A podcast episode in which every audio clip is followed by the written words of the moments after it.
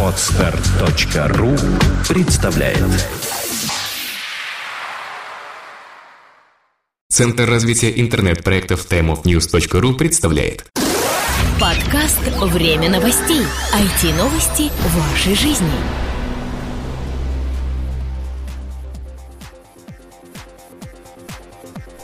Здравствуйте, наши уважаемые слушатели. В МП3 эфире 114 выпуск новостного подкаста о мире интернет-технологий и глобальной сети как таковой.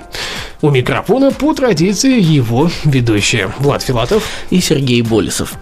Прошла неделя, накопилась очередная порция интересных новостей, о которых мы сегодня и расскажем вам.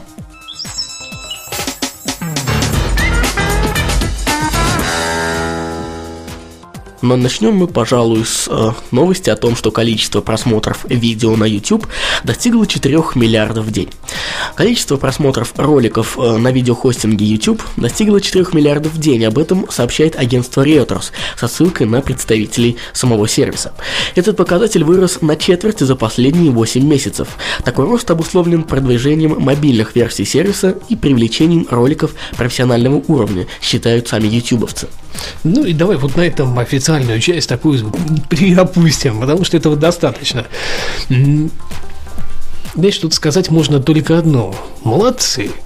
А, а не, ну а что здесь еще можно сказать? Сам подумай. Э, первое, у них выросла социализация, у них вырос э, уровень дизайна, да, который вот пошел в общую тенденцию с Google Плюсом и так далее. Реально появилось больше качественных видео. Реально идет продвижение многих новых проектов на YouTube. То есть и российские представители российской компании решили делать свои медийные продукты и на YouTube рассчитанные тоже. Вот предположим, Карамба ТВ, да? Ну, прекрасно же пример тому, как нужно делать. Да. А, ну и как ни крути, они, наверное, в очередной раз доказали всем, что хорошие мобильные приложения позволяют добиться хороших успехов. Да, да и смотри, ведь ресурсы тоже начали писать не просто свои подкасты, да, они начали выкладывать свои видеоблоги, видеообзоры, где они сами рассказывают. Ты знаешь, такая тенденция идет э, Запада. Вот именно ну, там, конечно, в руках все это демонстрируется, человек все рассказывает, и у нас таких программ появляется все больше и больше. И вот, видимо, за счет увеличения все-таки объема контента, ну, я веду все-таки к российскому рынку, а не, в общем-то, YouTube, э, идет положительный всплеск. Ну, а остальной мир, в общем-то, я думаю, развивается все по тем же рельсам. Единственное, что, за что мне как бы немного да, обидно, ну, не только мне, самому YouTube, что зарабатывает YouTube только на 3 миллиардов просмотров, просмотров в неделю. Как указывает Reuters, всего за прошлый год на дисплейной рекламе Google, владеющий YouTube, заработал 5 миллиардов долларов. И это, конечно, цифра далеко не маленькая, но могло быть больше. Слушай, ну это ведь тоже ограничения, наложенные самим YouTube они не дают э, возможности интеграции рекламы легко и просто для всех желающих пользователей. Может быть, все включили бы эту рекламу, ну, и да. доходы бы возросли в десятки раз, а то там и в сотни, и в тысячи. Но, может быть, в будущем все-таки у них будет это более обширно и более доступно. Хотя за последнее время я прям наглядно заметил огромное количество да. рекламных да. роликов и рекламных ставок э, в различных шоу и в различных видео. Ну что ж, продолжая тему Google, расскажем вам о том, что эта корпорация собирается отказаться от разработки сразу шести проектов.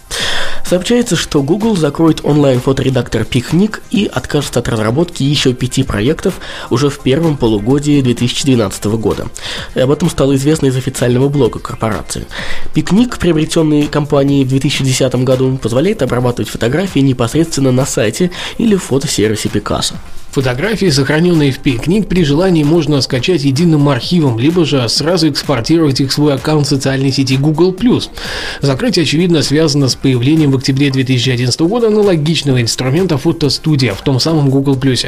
Кроме этого, здесь упоминается о том, что идет остановка сервиса для веб-аналитики Urchin. Наработки Urchin, э, приобретенные в 2005 году, легли в основу сервиса Google Analytics, который, я так понимаю, будет развиваться и дальше, но каких-то там причиндалов лишних уже не будет, и можно будет от них смело отказаться. В принципе, смотри, правильное решение, да, усечение каких-то сервисов в угоду развитию, может быть, новых совершенно направлений для Гугла, а может быть, для усовершенствования старых. То есть, зачем возиться с тем, что, в принципе, не очень популярно, ну, так, относительно, и когда можно, наоборот, вложить деньги в еще более перспективные сегменты и, соответственно, отрываться на них по полной программе.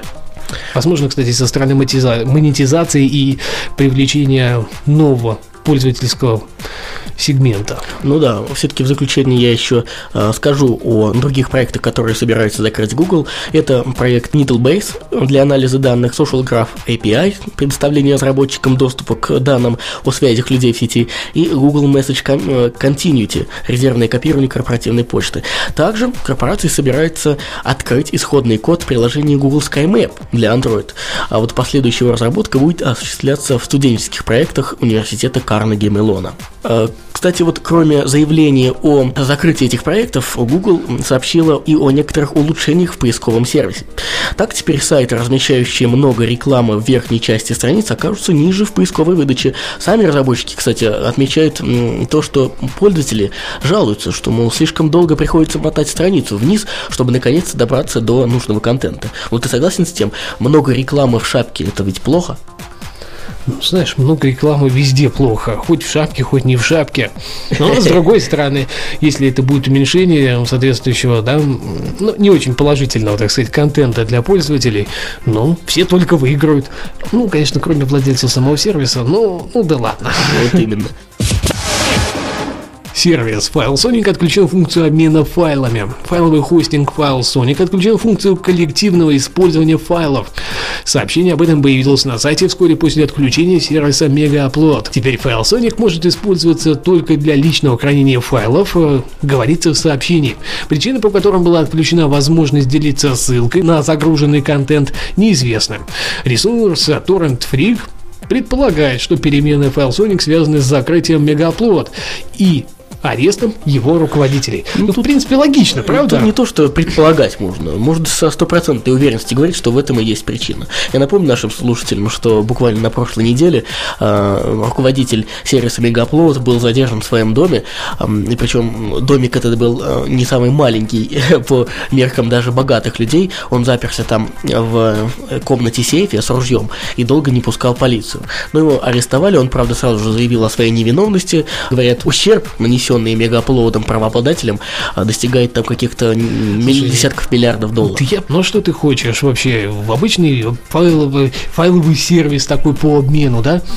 Мне кажется, это надо всегда давно было закрыть уже, если хотели сохранить, так сказать, контентную составляющую.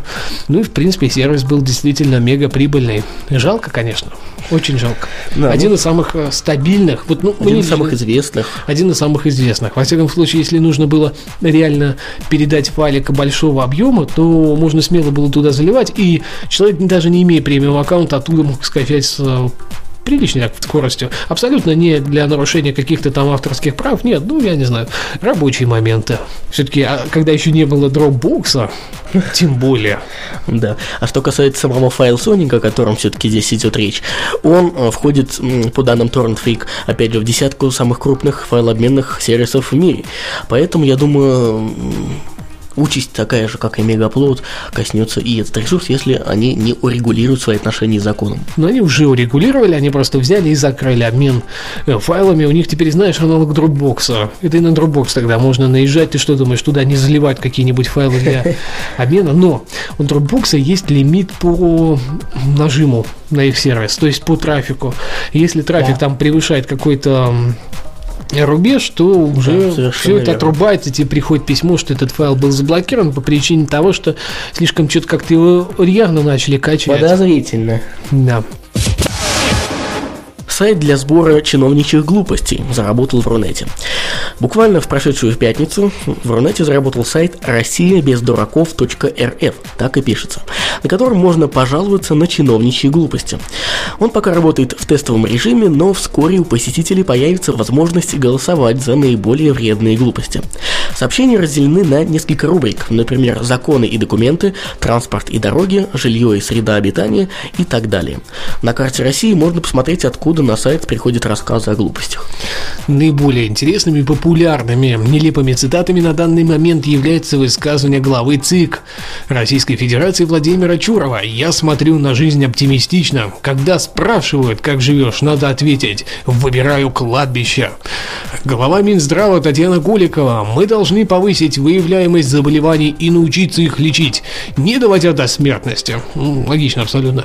И депутата Госдумы Николая Харитонова. «Мы не лица». Мы, это четко прописано, депутаты. Такие у нас откровенные честные а, наши слуги народа. Ну а топ-10 глупостей станет предметом работы большого правительства, которое, как утверждается на сайте, добьется их искоренения. Наша задача – собирать чиновничьи глупости с тем, чтобы потом их удалять из нашей жизни, рассказал РИА Новости руководитель проекта Раф Шакиров. Это как же интересно будут искоренять? Ружьем и лопатой, что ли? Не знаю, посмотрим. Ну так вот видишь, самая популярная глупость сейчас уже смотрит в сторону кладбища. Так что все возможно. Ну, не зря. Не зря, да. Я просто плохо понимаю, что подразумевается по словам искоренять. Если человек в принципе такой, то тут уже навряд ли что-то можно поделать. Не будет же он ходить постоянно с копирайтером своим, да, который бы... Со спичрайтером, да? Да, да, да, да, да. Да не дай боже что-то не то сказать. Да, и он будет сразу ему на ходу, то, того что-то спросили, а тот сразу бумажку, да? Да. Так что ли? Я просто не представляю, ну как-то это странно. В принципе, и идея, и название это шикарные. Если бы не было двух «но». И идея, и название сперты. Дело в том, что название «Страна без дураков» – это название масштабной акции, можно сказать, даже программы целой по борьбе как раз вот с чиновничьими глупостями, организованной многими блогерами топовыми. А сам сайт, идея самого сайта, так, такой сайт уже, вернее, даже конкурс на чиновничьи глупости буквально в конце этого года, прошлого года проводился э, одними из топовых блогеров, э, Ильей Варламовым, там еще кто-то участвовал. Так что вот, ну, все хорошо, но не очень. Сенат США отложил голосование по антипиратскому закону. Мне кажется, это самый такой громко нашумевший закон во всем мире, да. потому что он коснулся фактически всех. Голосование в Сенате США по законопроекту, направленному по борьбе с пиратством в интернете, отложено.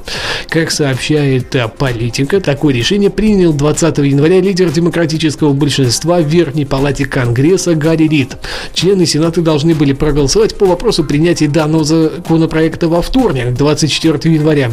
Голосование было отложено в связи с развернувшейся в обществе дискуссий по вопросу государственного регулирования в интернете. Ну, нужно отметить, что огромное количество сервисов, э, включая такие крупные, как э, Википедия и куча-куча других, провели свою вот именно акцию в сторону того, чтобы этот законопроект никогда не был принят как таковой.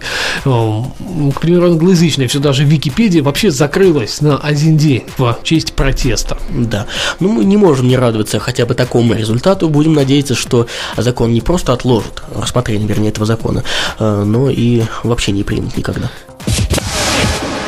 Ну а теперь события этой недели. Конференция и Target 2012 «Практика интернет-маркетинга. Новые перспективы и форматы общения». 22 марта 2012 года в Москве пройдет восьмая ежегодная конференция, посвященная вопросам интернет-маркетинга и управления аудиторией в интернете. Конференция состоится в центре Digital October, который уже не в первый раз выступит площадкой для мероприятия высокого уровня и зарекомендовал себя как удобное место живой атмосферой общения. Участники конференции услышат выступления признанных экспертов в различных областях интернет-рекламы, смогут принять участие в панельных дискуссиях и круглых столах. Программный комитет конференции уже начал работу по формированию программы и привлечению экспертов к участию в конференции. Для нас очень важен высокий уровень докладов. Программный комитет внимательно рассматривает каждую заявку и отбирает только самые интересные и полезные доклады. До 31 января стоимость участия в конференции составляет 17 тысяч рублей. С февраля стоимость будет увеличена. Зарегистрироваться можно на официальном сайте мероприятия, ссылку на который вы найдете в шоу-нотах к этому выпуску и target.ru. названы темы программы iConference 2012. 13 и 14 марта в пресс-центре РИА Новости, город Москва, Зубовский бульвар, том 4, пройдет конференция iConference, посвященная коммуникациям и коммуникационным платформам в интернете, социальным сетям, интернет-СМИ и мобильным технологиям. Организатором выступает журнал «Интернет в цифрах» при экспертной поддержке Российской ассоциации электронных коммуникаций РАЭК и, конечно же, самой РИА Новости. Конференция iConference проводится под этим названием уже второй год подряд, а до этого несколько лет существовало как несколько отдельных мероприятий. Основной фокус этого года – коммуникации в мобильной и социальной среде. Впервые мероприятие проходит в три потока, каждый из которых имеет свой собственный формат. В главном зале пресс-центра РИА Новости оба дня будут идти панели и дискуссии об особенностях и ключевых моментах современного медиа, о тенденциях в развитии современных коммуникаций не только в бизнесе, но и в общественных процессах. В стеклянном зале пресс-центра пройдет поток воркшопов, где эксперты фокусируют свое внимание на кейсах и практических моментах коммуникационных проектов в новых медиа и мобильных решениях. Президентском зале выступит с небольшими лекциями и ответит на вопросы гуру в сфере коммуникации и новых медиа.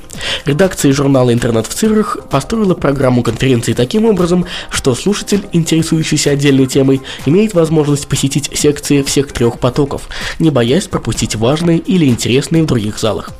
Внимание! Количество мест ограничено.